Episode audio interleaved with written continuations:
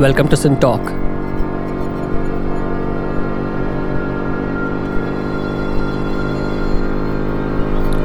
The SynTalkers around the table today discuss the revaluation of nature.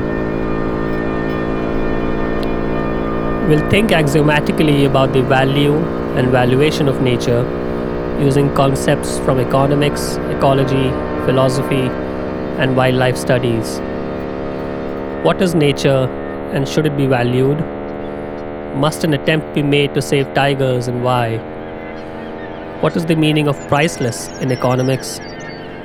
Why is diamond more valuable than water?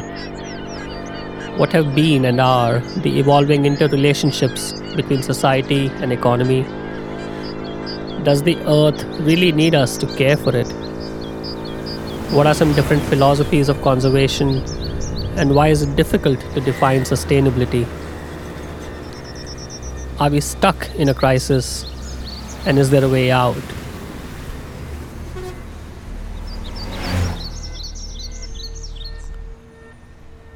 We are pleased and privileged to have three SynTalkers with us here today.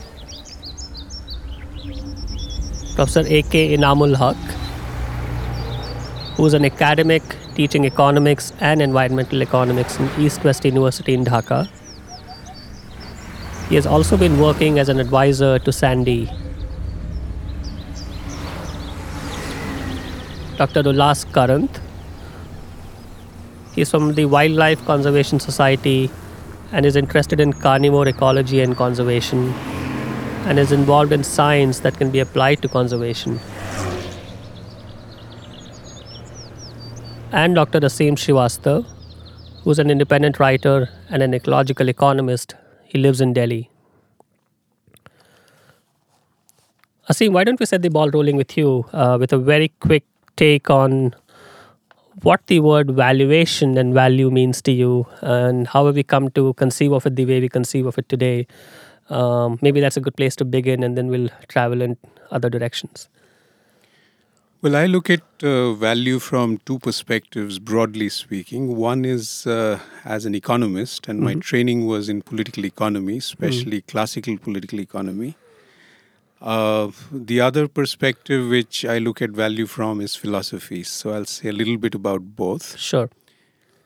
Uh, in economics, as uh, as you probably know, uh, since the days of Adam Smith, which mm-hmm. means over two centuries ago, uh, there was initially what is called the labor theory of value.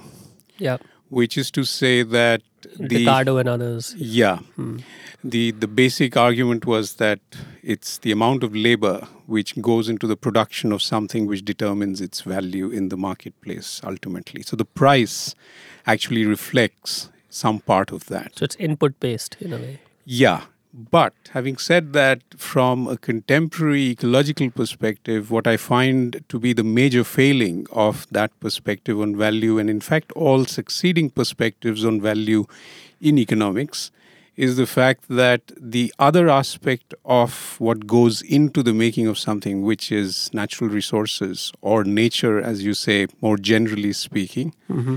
uh, that plays no part or very limited part uh, in the classical theory of value in economics. Uh, so today one will have to do energy accounting, one will have to look at resource accounting in a much more rigorous way, and people are doing that. Mm-hmm. Now, that's as an economist. Sure. As a philosopher or from a philosophical perspective, what I will say is that one must think very carefully, very, very carefully about a few different things. So, one is what is value? Mm-hmm. Second is, is valuation the same thing as measurement? Mm-hmm.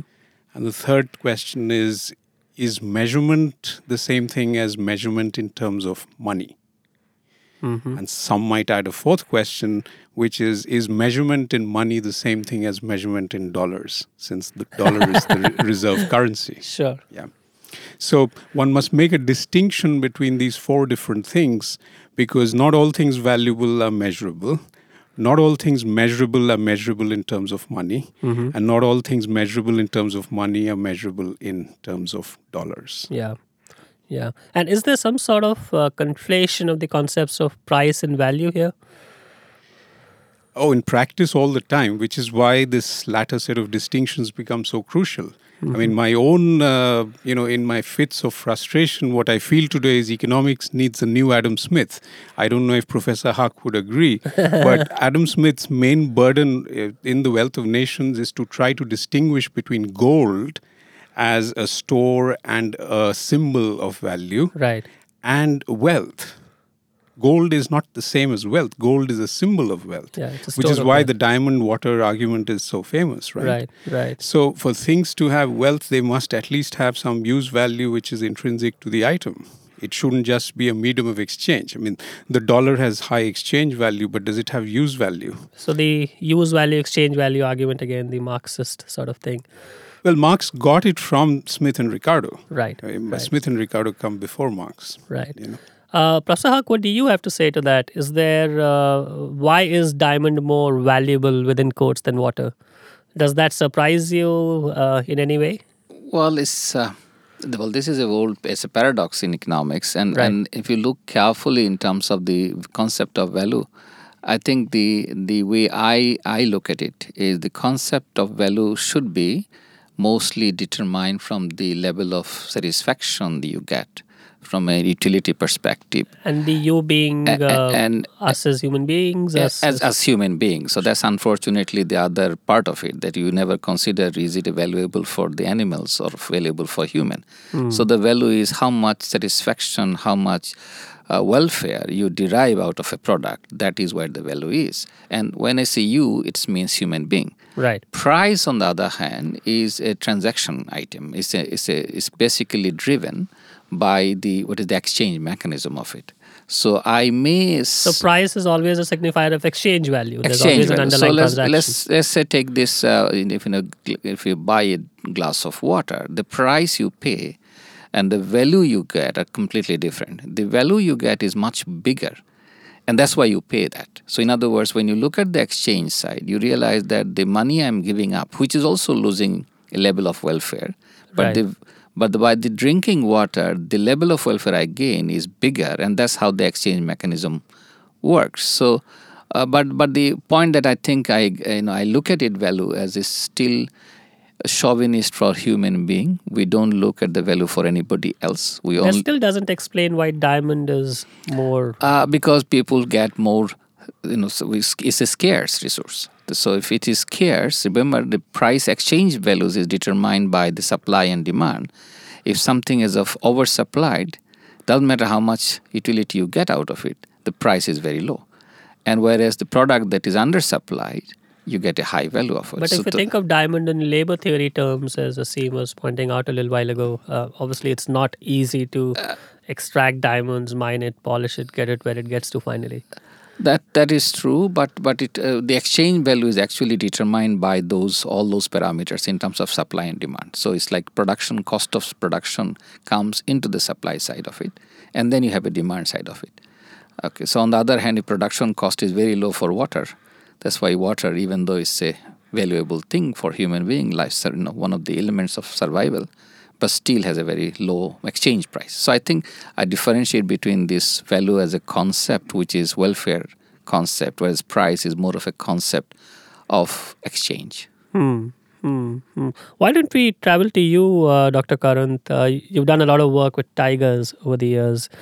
Uh, and, you know, if one were to ask a question somewhat simply, what are tigers worth? In a very naive sort of a way. And, you know, we've heard some conceptions of value, valuation, price, value. Uh, what are tigers worth? Is there a way of coming at it conceptually?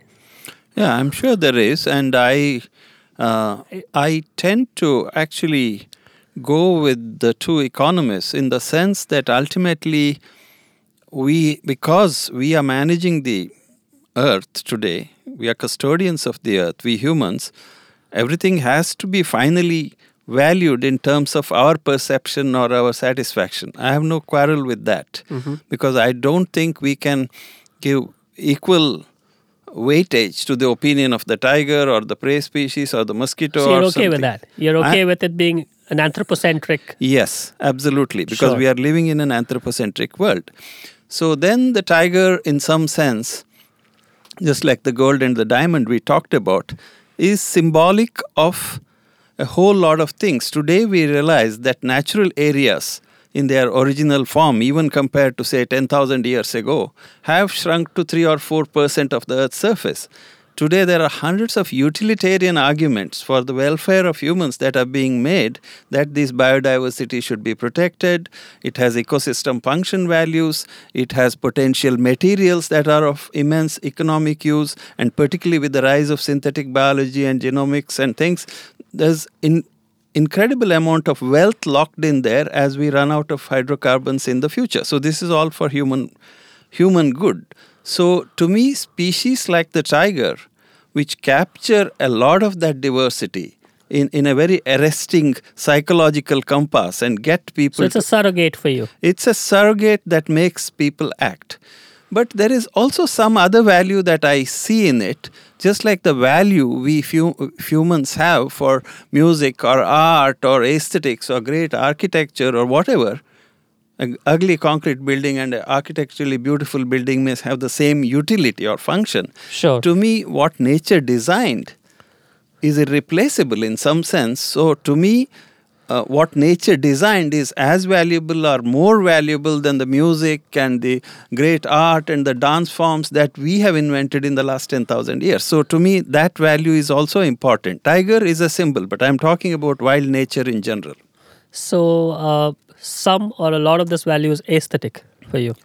I would say both. I, I would argue, in fact, to me, the utilitarian value is more rational and it exists. That predominant because if, if your belly is not full, if human satisfaction is not achieved, there won't be time for doing Bharatnatyam or something else. So sure. obviously, the aesthetic and the, even a moral dimension comes later, but sure. it does exist. Sure, sure. And if one were to think of it in a very hard-nosed, quantitative sort of a way, uh, Professor Haque, um, is there a way to put a number to these things? I mean, you're from Bangladesh, Sundarbans are there. Is there a way to say how much they're worth? It's very difficult. It may be nonsensical. it probably you know, all. The the issue of making the value for a nature. Uh, you know, remember the objective of it is not trying to buy or sell the nature. The objective of putting the value is to how do you look at it compared to an alternative use, and and that has to be understood. So, so we're, we're not. What is the use of Sundarbans? Uh, in other words, if you look at it, you can convert everything into another uh, Hong Kong. That's also possible theoretically. so I'm thinking about you know think about what is the what is the exercise we do in valuation. The objective of the exercise is to see what is shown through the market. And the problem with the nature, a lot of it's not in the market. It doesn't and flow. It does not go into the market. The products and the services the nature provides to us are not in the market. And if it is not in the market, in the market mechanism, it loses out. You start pushing the frontiers of your economy over to the environment. And in what sense do you say that it does not flow via the market? Like, would you, are you in a way uh, calling for it to be a part of the market mechanism or you're stating that as a fact that it's not a part of the market mechanism? Uh, it's not calling. It's like uh, think about it. The market has uh, some exchange mechanism established for the products in order to be in the market. There are certain criteria. But there was a point in time when water uh, we used, it was, was it, not a part of the market mechanism but yeah, it now is uh, that's that is true but that has I give you this example to make sure that we understand this. If there are certain products, in order to be the, in the market, it requires certain basic characteristics. Mm-hmm. And some of the natural products fail to be within those parameters. As in, they cannot be productized? Uh, well, it, it's not that it cannot be, it can be shared together. So it's a public good issue mm-hmm. sometimes. So in other words, I can use it, you can use it, and nobody you know compete with each other. And in that case, it free cannot air. It, no, free so. air. So there are this kind of failures. There are some products where um, you know f- fish as a resource. You look carefully, uh, it moves. So you don't know the ownership is never defined properly. You don't. no one owns the fish. No one knows. Well, no one knows who. You know, the definition of fish is once I catch it, I own it. Yeah. but if it is if it is in the ocean, uh, whose property it is? So all of these leads to certain what is known in economics market failure. Mm-hmm. And when the market fails, the products are not in the market, and that is the time other products take over and said, oh, this has no value, so we have to go. That is the reason why environmental valuation exercise comes. So it is not coming with the notion of making a price tag for a Sundarban forest or for a nature and saying, this is the number, this is the number, you look at it. It's rather looking at that what would be the cost if I lose that? How much human welfare will be lost if we lose that property from the nature? If we take this property out of the nature, put into a urbanized economy, take this as an example, then that is an issue that for us to think through. And Let's go is, further with that, Professor Haque. How does one do something like that? Sundarbans. What is how would you how would you do an analysis of that sort uh, with a with well, a paradigm of that nature? There are there are different approaches to it. So one approach to think through in terms of the human side of it, we are all chauvinist as human being, is that what is the use value of the nature and what is the un- non-use value of the nature. the total value so that's where value. the total value concept comes that if i lose these resources how much use value will be lost and how much non-use value will be lost. And within the use value there is a subdivision of so it. use value in the case of sundarbans would be the fish you manage to catch the, the earnings pro- you get from uh, tiger safaris and things of that sort? The tourism and everything else. And within use value there is also two part of it. One is for this generation Mm-hmm. and one is for the future generation. Right. So you start to dif- divide these into this context and then start looking into the techniques of valuation and then you get the net present value in some form. And you want to get the total worth or net present value of it. Mm. And and that is the la- that's the principle of doing it. Sure. Yeah. Sure. Sure. So in the case of Sundarbans, what would that be? Would the total value be very, 10 times of the use value, 20 times the use value? Very difficult. If I look at some of the you know literature that people have uh, you know Costanza is one one reference material and for, for his work he said it's almost the, you know 30 times the value of the GDP. In other words, that's you get. So the value of Sundarbans is thirty times the. No, this is not well Sundarban as such, but okay. as a nature's value is is that is much higher than what is the flow of it. But I think my op- point is that I don't want to see that value as this number. Sure. I want to see the value that as a competing with other values. So you want to keep it subjective. Exactly. Rather than somebody come up with an idea, this is the value of Sundarban, as if Sundarban is up for sale. if you find if you find better value than this, destroy it. That's not the concept of value of nature. So it's vulgar for you in some way to put a number to it. I'm not saying I'm not going to put the number, but I'm going to contextualize it clearly before sure. I put the number. Sure. Uh, sure quoting sure. a number is, is a dangerous one and say, look, anything you find better than this, change it. Sure, sure, sure. What do you have to say to that, Aseem? We've been listening to the economics point of view, and does some of that resonate with you? I mean, what what yeah, is I mean, priceless for you? Um, well, these are very, very familiar arguments to any environmental economist, of course. My problem with it is the following uh, two sets of problems I'll discuss. One is that uh, I'll look at the easier one first. I mean, neither is easy, but this is less hard than the other. Sure. Uh, when we say that the context, as Professor Haque is rightly saying, is that is not of buying and selling nature so much as making decisions concerning alternative uses, one question I'll have for Professor Haque and anybody who gives that sort of an argument would be who does the contextualizing? Right. So, for instance, uh, if it's an economist in a seminar room doing the contextualizing, you will reach one set of conclusions. Or even if it's a conservationist doing it. If it's a financier doing it, you'll reach another set of conclusions. Now, you look at, you mentioned water, you look at the history of the water market, or for that matter, you look at the history of the land market itself. Right. Right? Now, there was a time in this country and in Europe when land was not for sale. Yeah. Right? It was commodified, it was monetized, and now nothing is more saleable than land. Yeah. In most cases. Likewise with water. Now, when you and I were growing up, I mean, at least when I was growing up, yes. I don't recall buying a water bottle Absolutely. in India ever. Yeah. Uh, it was well into my 30s that I started buying water bottles, right? I have predicted uh, in a public forum recently that you know, the time is not far when Delhi, which, which is where I live, will be selling oxygen cylinders at 700 rupees a cylinder for those who can afford, and a mask to go with it, and so on. Mm. You know, hmm. breathing masks and so on. So, uh, you know, th- the way that the modern economy works has to be understood historically, which is to say that something which is inconceivable as an item to be bought and sold primarily comes to be comes to be yes so the commodification happens the monetization happens and before you know it there is a market created. Uh, in the beginning it may be a meta market or a shadow market and you know from finance how those things become actual markets. And you start trading in all sorts of green futures which were not tradable in the past. Yeah. So while the economist the conservationist or the philosopher can you know can judge of these things we might think in a more rational or sensible or long term way, the short termism of finance will kick in sooner or later and decide as to whether this thing is to be bought or sold but or there's not. some sort of an intrinsic impetus in these sort of things. I mean, nothing has ever gone into being a market product and receding away from it.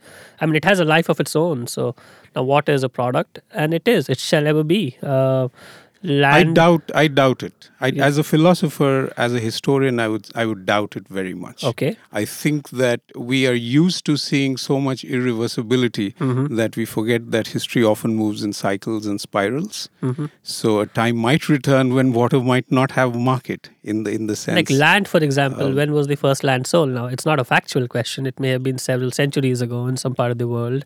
I mean, in India, it was in the 18th century uh, the first yeah. land parcel yeah. actually getting sold. Yeah. Yeah. And then it's been sold since then. Now that's not a terribly long time on a historical scale. Hmm. Yeah. Hmm. So okay. So, so so that's one set of concerns I have. The other set of concerns I have have to do with the anthropocentrism underlying all this. Mm-hmm.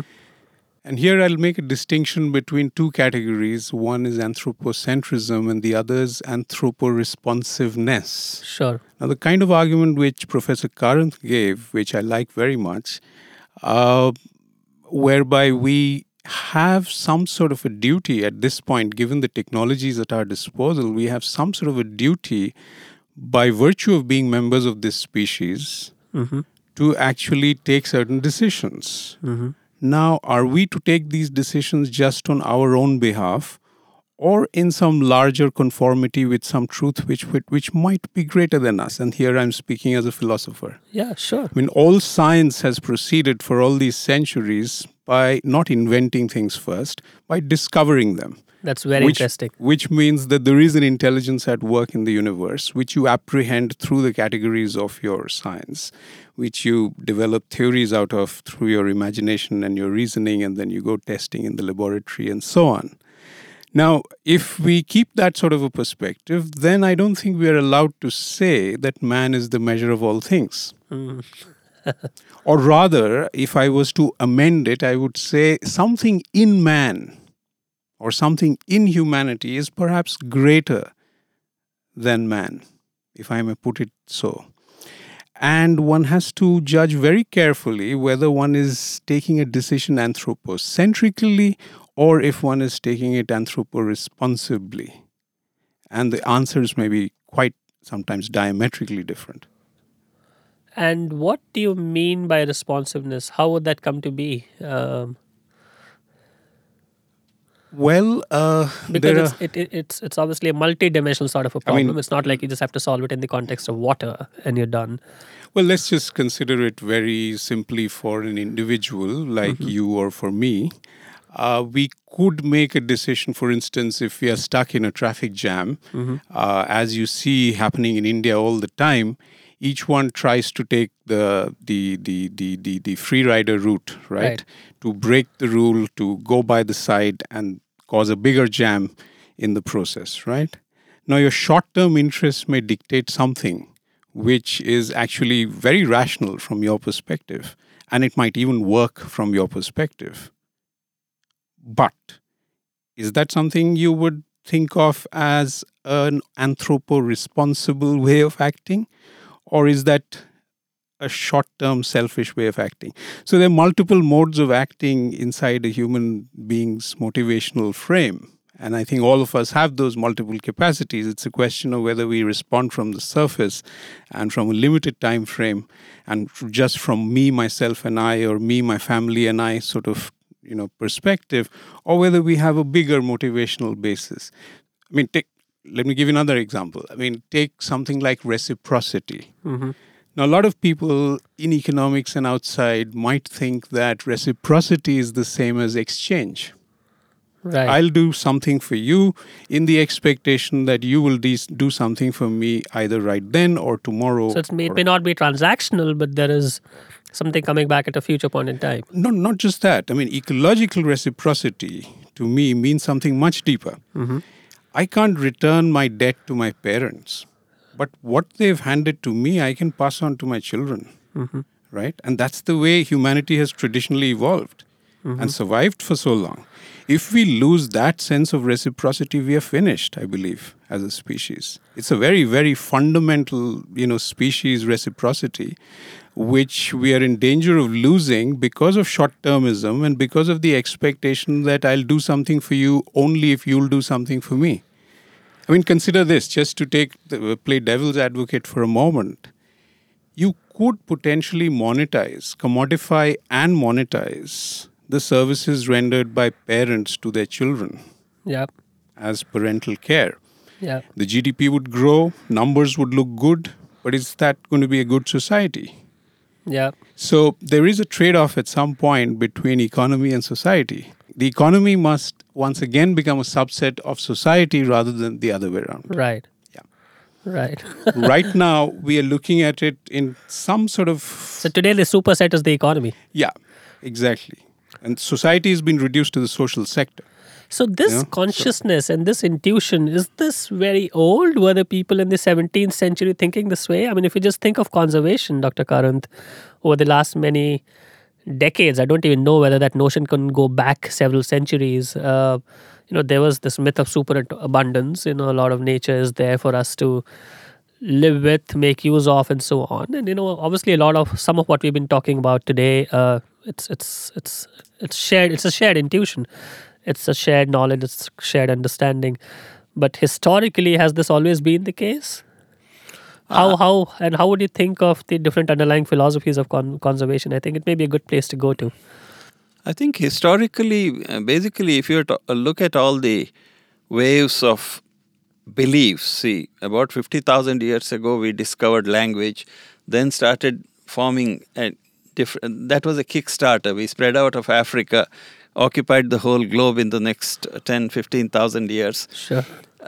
and the first wave of people had very very little control over nature so these were the animistic cultures that they were at the mercy of nature. It was the other way. yeah, they were more at the mercy. Yeah. As we invented fire, as we invented agriculture, animal husbandry, 10,000 years ago, you got these polytheistic religions Hinduism, Greek, uh, the Roman, whatever. And they had a little more control, but they still had many gods who they didn't, these were all attempt to explain their place in nature. So they had this very complicated um, multi, multiple uh, god religions, of which Hinduism is the only one that's surviving. Others died out. Sure. Then, as they got more control over nature and natural resources and their societies, the Judeo Christian religions, which said all people are equal and you know there's one God, they came to prominence. So, I think the view of nature has changed from us being kind of dominated by nature to uh, and with the advent of industrial revolution technology and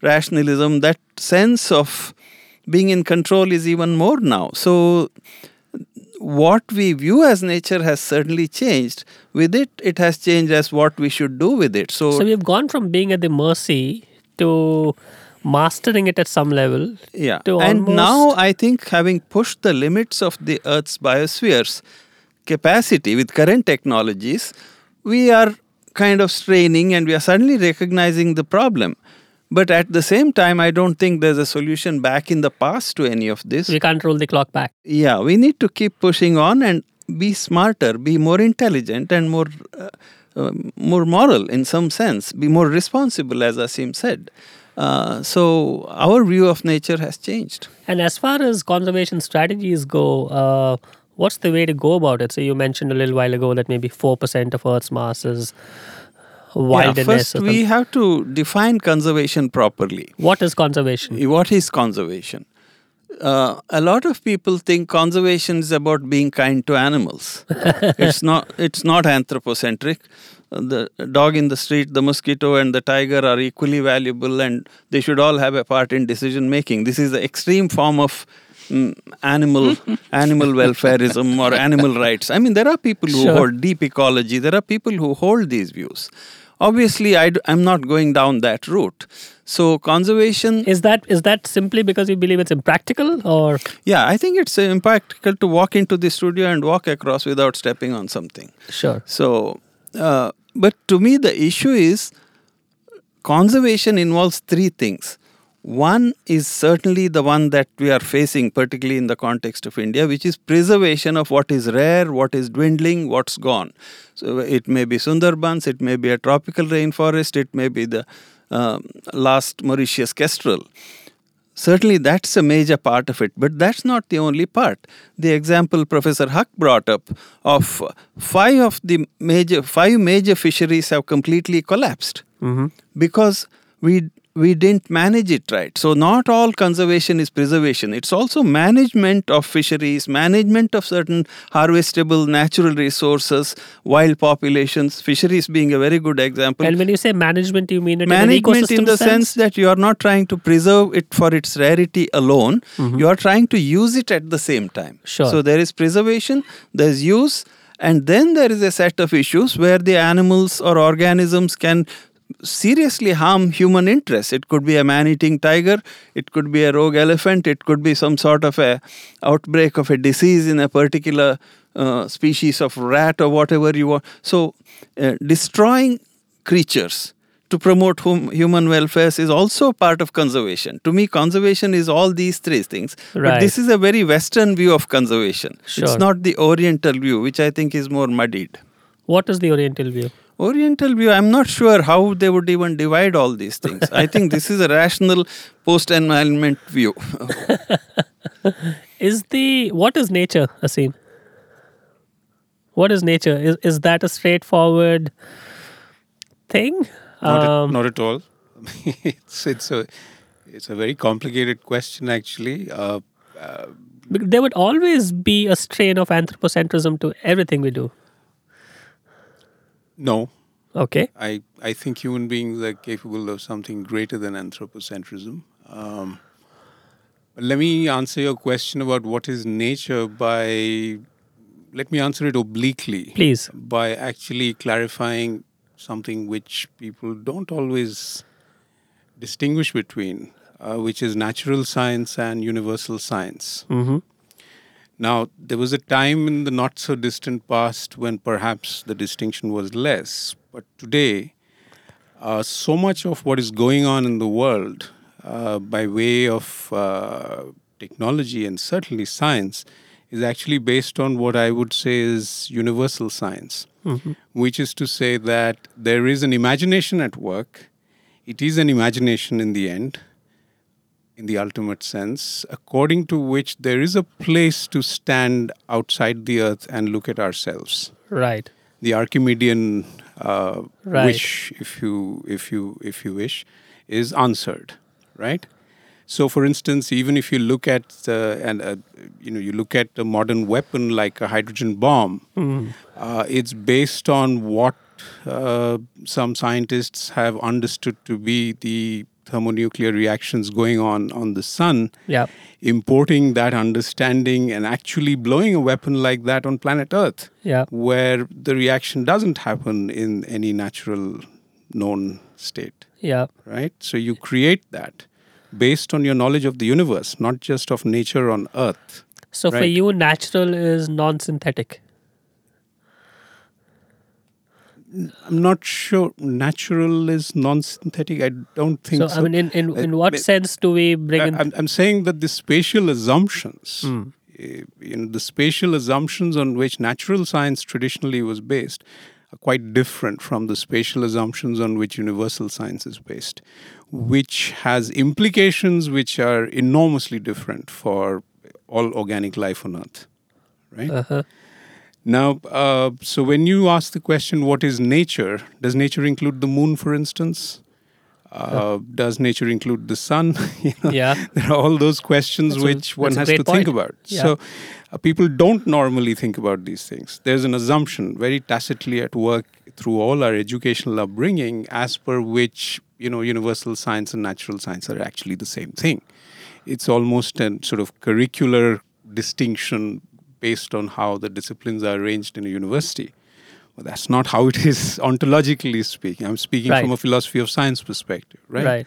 So one has to think about that. And then one has to ask the same question from the opposite angle, which is to say, are we looking at the tree of nature as though from the outside, or are we one of the branches or one of the uh, the leaves or something on the tree itself? Right? So, the very simple imagery uh, whereby one has to clarify that one is a part of nature and nature is a part of us. There are millions of lives being lived inside this body Yeah. by creatures and microbes of whose existence I have not the dimmest idea. Some of them will ultimately take my life, probably, right? Yeah. so and, and so much anthropocentrism has happened over the centuries which is fundamentally resting on a premise of power. If i can kill another creature then i must be superior to it. By by that logic a virus is potentially superior to a human being. Yeah. right? So that's not the way to think about it i believe. That's a very limited way to think about it which is why i said that we are capable of much better thinking than anthropocentrism. And i therefore will not settle for that. Yeah. No, that's very, very, very interesting. What do you have to say to that, Professor Haque? What does economics have to say to this uh, entire notion of trying to value the invaluable? Well, I think uh, I, you know, I, Dr. Aseem's assertion is fantastic. You know, I like the idea that you, you think about the whole exchange issue of of a of a, doing something between two alternatives versus you look at the definition of uh, you know think through and see what wha- how do you see philosophically and I think philosophical issue has been always there in the mind of the people. What economics does actually is not going to that philosophical boundary, but in the current use and alternative use boundaries, what is the best way to allocate resources? But that's what I mentioned. Our our objective is always anthropocentric. But I think back as a human being, we always have to think responsibly because we are the in a way, I agree with him. We have to think differently. But that definition and the way of we accommodate things between choices now are completely different. So I think we we are always, you know, in a way, fighting within us. In Right. that. And that's why I mentioned to you that I should not give a value to Sundarban. That's a, very mi- That's a mistake because that's when you are acting irresponsibly That's very interesting. you know, it is important to find out that okay, if the Sundarban is lost, partially lost, what is the cost to human being? And when you expand that definition of human being as far as into the future, you might eventually uh, merge the concept of philosophical boundaries with economic. The problem with the tools we are using, that expansion is very limited. And so you have to, you know, somehow we are making a choice which may not be perfect, but it is one way of solving a puzzle. And it's one way of conserving nature. I give you one example. Resources, either it is uh, material resources or animal resources, which are in trouble in the world, are those resources which has no market value. So think about any product. If you look at the chicken, the best example probably, chickens are still surviving, and probably more chickens in any country than human being, because chicken has market value.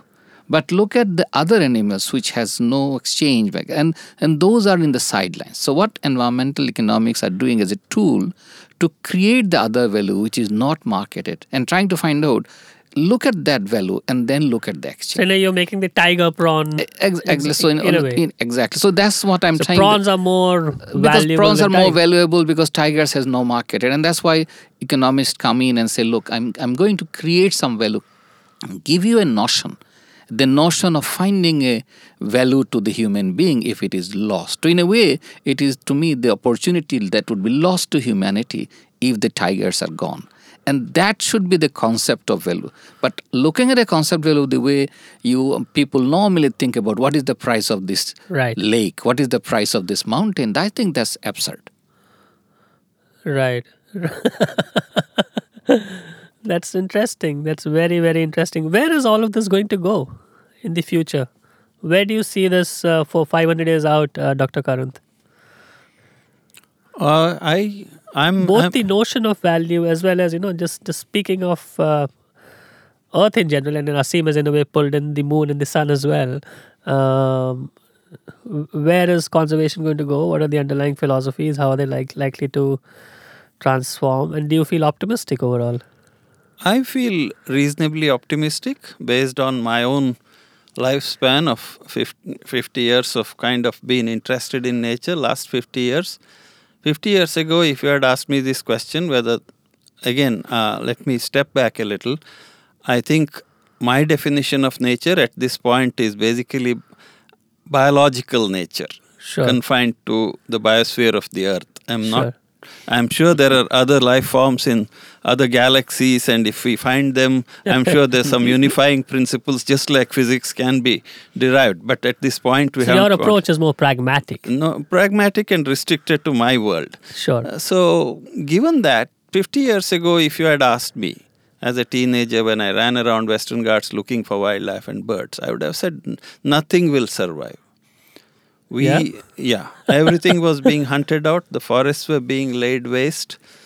Our life expectation was at birth was some 30 or 35 or 40 years. Our population was 300 million. Economic growth rate was 1 or 2 percent and yet everything was on the verge of extinction. 50 years later, now, in the same landscape where there were less than 50 tigers left, there are 400 tigers. There's far more many people. Life expectancy has doubled. Economic growth has increased. So, in my own view, And I- this has to do with human intervention? it has to do with human intervention. It has to do with the process called development. Right. I think uh, so. I, I'm so, not the- see- so development is not the devil for you here. I, I'm saying it can be the devil if you are not smart. I'm saying, given this experience, I, I do not feel pessimistic about necessarily pessimistic that we'll be dumb and we will continue to do damage. So I think if we are intelligent and use I'm a great admirer of economics, actually. I think it is a driver of what people do, regardless of what philosophers sit and speculate. Most people do, most of the time, act on economic basis. So, if we integrate that properly, if we integrate conservation, technology, science, and economics properly, I think it can be a better place. And uh, current projection is that the Earth's population will I mean, it looks like even from the flattening growth rates around 8, 9, 10 billion, whatever. And it is a question of how we manage when we hit that peak and then it'll start going down. And I, 500 years from now, I'll probably see a much smaller human population on Earth and a lot more wild areas and wild nature if we are Oh. smart. That's interesting. Professor Haque, where do you think this is all headed and what is uh, what does development have to do with this? How would you interlink the two? No, I think I think the pressure for human being to think to expand their horizon beyond just looking at our own utility of the current generation is pushing the correction in a way. So when we say that we are doing environmental valuation, what we are doing, we are bringing the other generation who are non-participating currently, their values into us. How old is uh, environmental valuation, environmental economics as a field, as as as consciousness? Well, I think if you if if you really think philosophically, even even Ricardo's time, David Ricardo's, you know, that's 17th century. He his idea of looking at fertility of land as generating value is pretty old. So, I think that was the use value. What is happening now? We are looking at the more of the other values that we are missing. And I think the more we look into the future, more we see those values being integrated into our decision making process. The, the reason that we pushed a lot of our uh, issue, environmental issues outside uh, previously was because we were not incorporating those values inside. Now, with these techniques, with this analysis, what is happening, before you take a decision, consider today, consider tomorrow. Consider what is useful right now. Consider what it might be useful in tomorrow. Consider the aesthetic part of it. People, you know, like the wilderness. People like nature. They're ready to spend millions of dollars for that. But Professor Haque, there is no such thing as monolithic people, right? I mean, there are people all across the socio-economic spectrum. There are people who have different choices. The people who are up on the development curve. If we, I mean, the discount rates are different for different people this discount rate is a, is a completely in, in a different way. That's what I was going to come back and let me push back on the in terms of thinking. The discount rate is, a, is a, to me is a, is a concept that uh, we actually look at only one generation if we have multiple generations, uh, then discounting for what? I think when you look at the, and I think uh, uh Dr. Aseem has mentioned this, the financial viewpoint versus economic viewpoint. Yeah. The fundamental difference between these two viewpoints, when you look at the financial viewpoint, you look at and somebody who is owning the resources.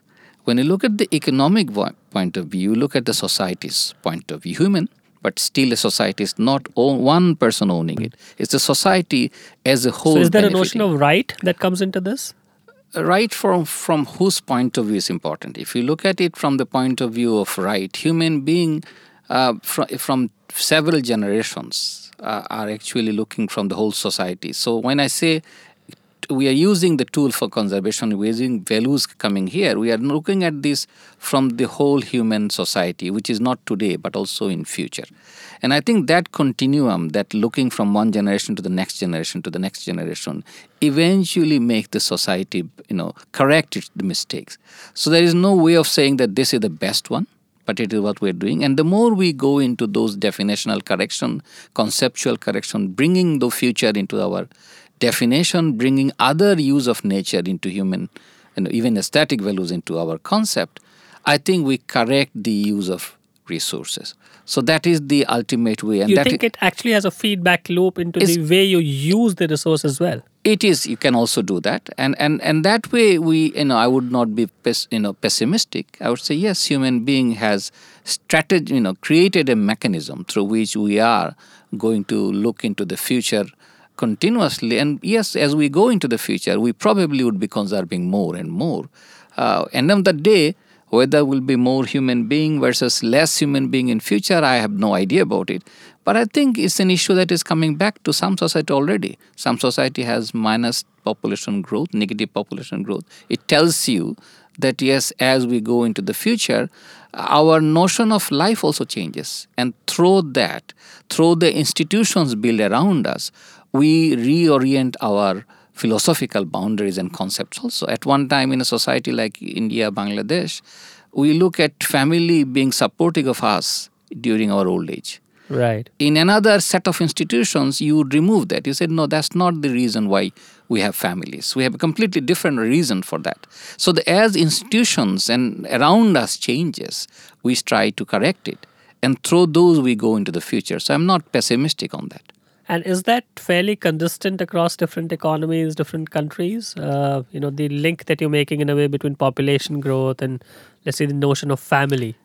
I think it is it is it is more or less similar across, but as the institutions are different, so at the at any given moment of time, you see we have a significantly different values sure. because institutions around us are not same.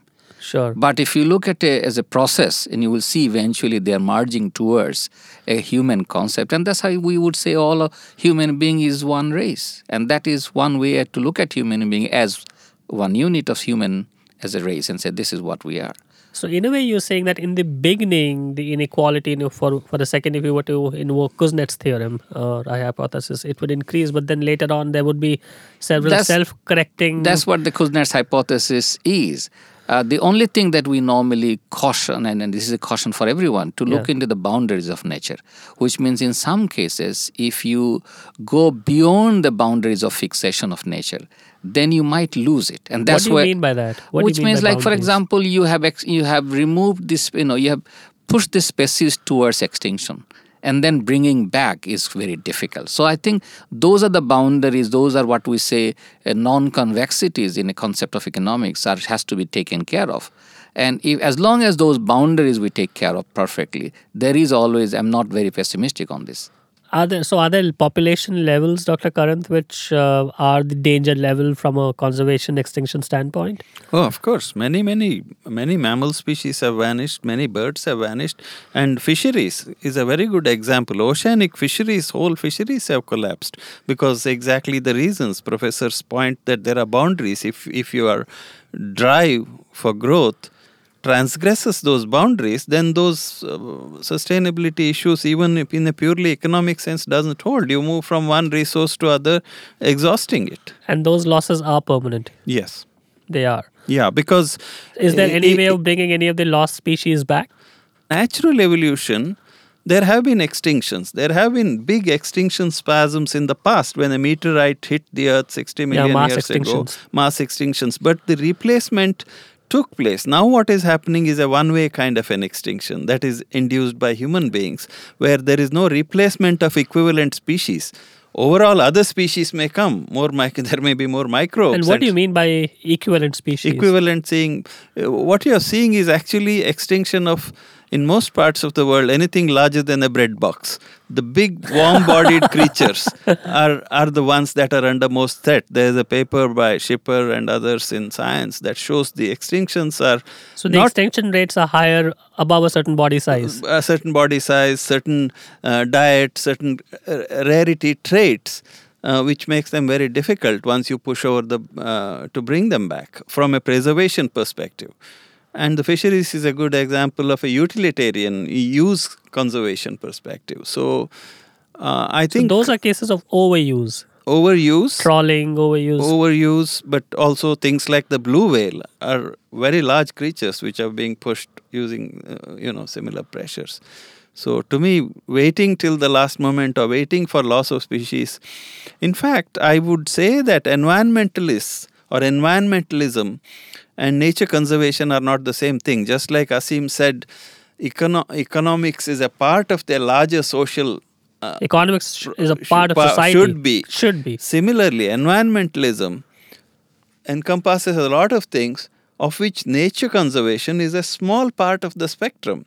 Environmentalism essentially looks at human welfare. It wants the world to be a better place. So Delhi should have less pollutants, our sewage should be clean, drinking water should be clean. All these are targeted at us primarily. Whereas nature conservation, for a moment, you shed that and take this responsiveness that Aseem talked about and view it from the perspective of all these other creatures, not at the level of individuals, but at least at the species level. So you would level. include things like preserving cultures as a part of environmentalism in a way. Yeah, yeah. In a way, anything, and you know, whatever dance forms. Uh, you know, whether you should destroy ancient Egyptian museums, whatever. Interesting. Aseem, what is your take? What are, are you pessimistic, optimistic? What would be your take as a philosopher and an economist and an economist philosopher? Well, I'm neither optimistic nor pessimistic. I think of myself as uh, one philosopher put it as a possibilist.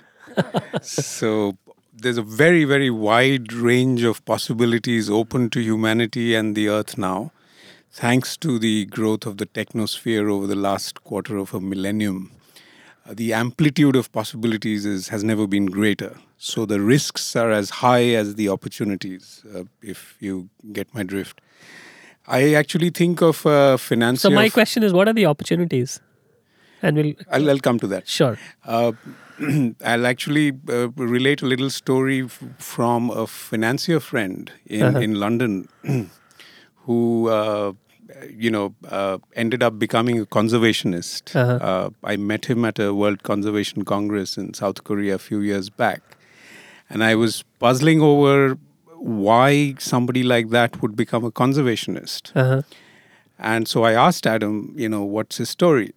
So he related the following story, which I think would make sense in sure. this context. Please. It's a bit long, it'll take me Go two ahead. minutes to time. tell it. so he's at a restaurant in Boston uh, about 15 years ago. And, uh, you know, uh, he meets up with three old friends and they order some food at this restaurant. And he notices that each one is ordering food from a different continent. Somebody gets Argentinian beef, somebody gets Norwegian salmon, And they're sitting in Boston. Nobody orders good old clam chowder from, you know, Cape Cod. so he says the first penny dropped in my mind, which was that, you know, Imagine the uh, four miles. the, all the all the all the food we are eating is jet lagged and we are paying 60 80 dollars per dish and so on all the conversation he said that evening was about debt how much how many millions does each of them owe but when it came to paying the bill they all took out their credit cards so then, then the next penny dropped which was how does how do, how do people who have so much debt have any credit on their side and then he said, I quickly drew two graphs in my mind. And, and these are the two graphs he draws. So on the horizontal axis is time starting 1971. On the- 1971. 71. On the vertical axis is money and credit since that time. And the graph is fairly exponential. So mm-hmm. there's an ex- exponential growth of money and credit since the early 70s, basically since the time the dollar went off gold. Yeah, credit driven growth. And in the bottom quadrant, in the, on the vertical axis, he draws species extinction. And that's, he says, virtually a mirror image of the graph Wow. in the upper quadrant. So he says, I put two and two together and I felt like I was a criminal in my day job. So I quickly called up my wife and I said, We have to do something. And that's when she suggested we set up a conservation fund. So, uh, you see, that's the nature of the problem that there is an abstract world uh, which is made up, as we know, of mathematics and measurable magnitudes, and which can go to any numbers we want. But ontologically speaking, there's a natural world, there's a biological world, as Dr. Karanth was saying, which is fairly finite. And if we confuse the two, So, and and, do these concepts go hand in hand? A finite natural world or a biosphere, whichever way we think of it, and the priceless tag we seem to be putting on it, and the priceless tag or the price tag? or the priceless tag, we're calling it invaluable. If we do, the point is that most of the time nowadays we are not doing that. Yeah. So the point is that if we price it properly, then actually a lot of these things will be forbiddingly expensive for anybody to think in terms of buying or selling them in the first place. Yeah. The problem with it is, like I was saying earlier, the rider which should go with it is nobody should be able to dream of a bigger number. You know? Otherwise, you get into the temptation of buying and selling. And you see, this is where I come back to my original argument about the distinction between valuation and measurement, and measurement in terms of money. You know, I think of a line from William Blake's uh, Marriage of Heaven and Hell. He writes two centuries ago. It's a very beautiful line. He says, uh, Bring out number, weight, and measure in a time of dearth. Right? Right. So that's when we begin to count when things get scarce. Nobody thinks of counting the hair on your head. At the time of abundance, you don't or- count. yeah, exactly. When there's so much greenery that you don't think of counting the blades of grass and so on. But when it starts to get scarce is when we start counting, and that's time to start worrying.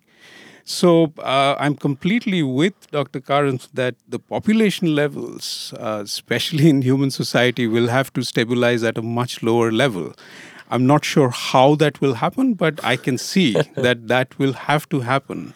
Of course, in principle, you can halve the population and double the greed and come up with the same set of problems. Or you can double the population and half the greed, whichever way you work it out.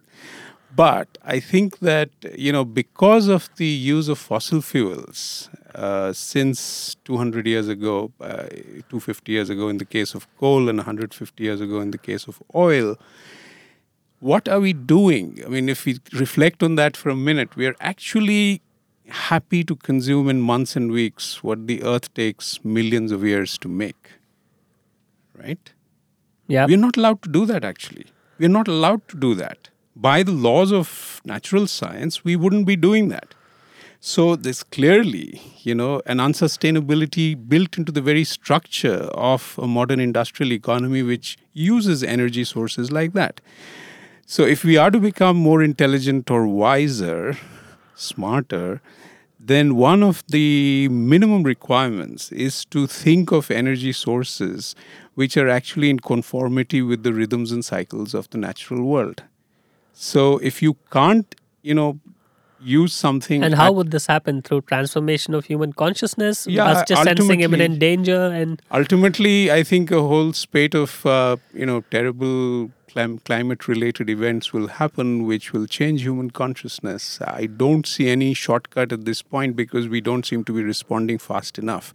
We live, I believe, in a technological world. I don't believe we live in a scientific world, most of us, because we're not responsive to facts in the way that we should be. We don't even have the institutions to respond to facts and in, in the what way we sense should. of the word do you uh, differentiate science from technology?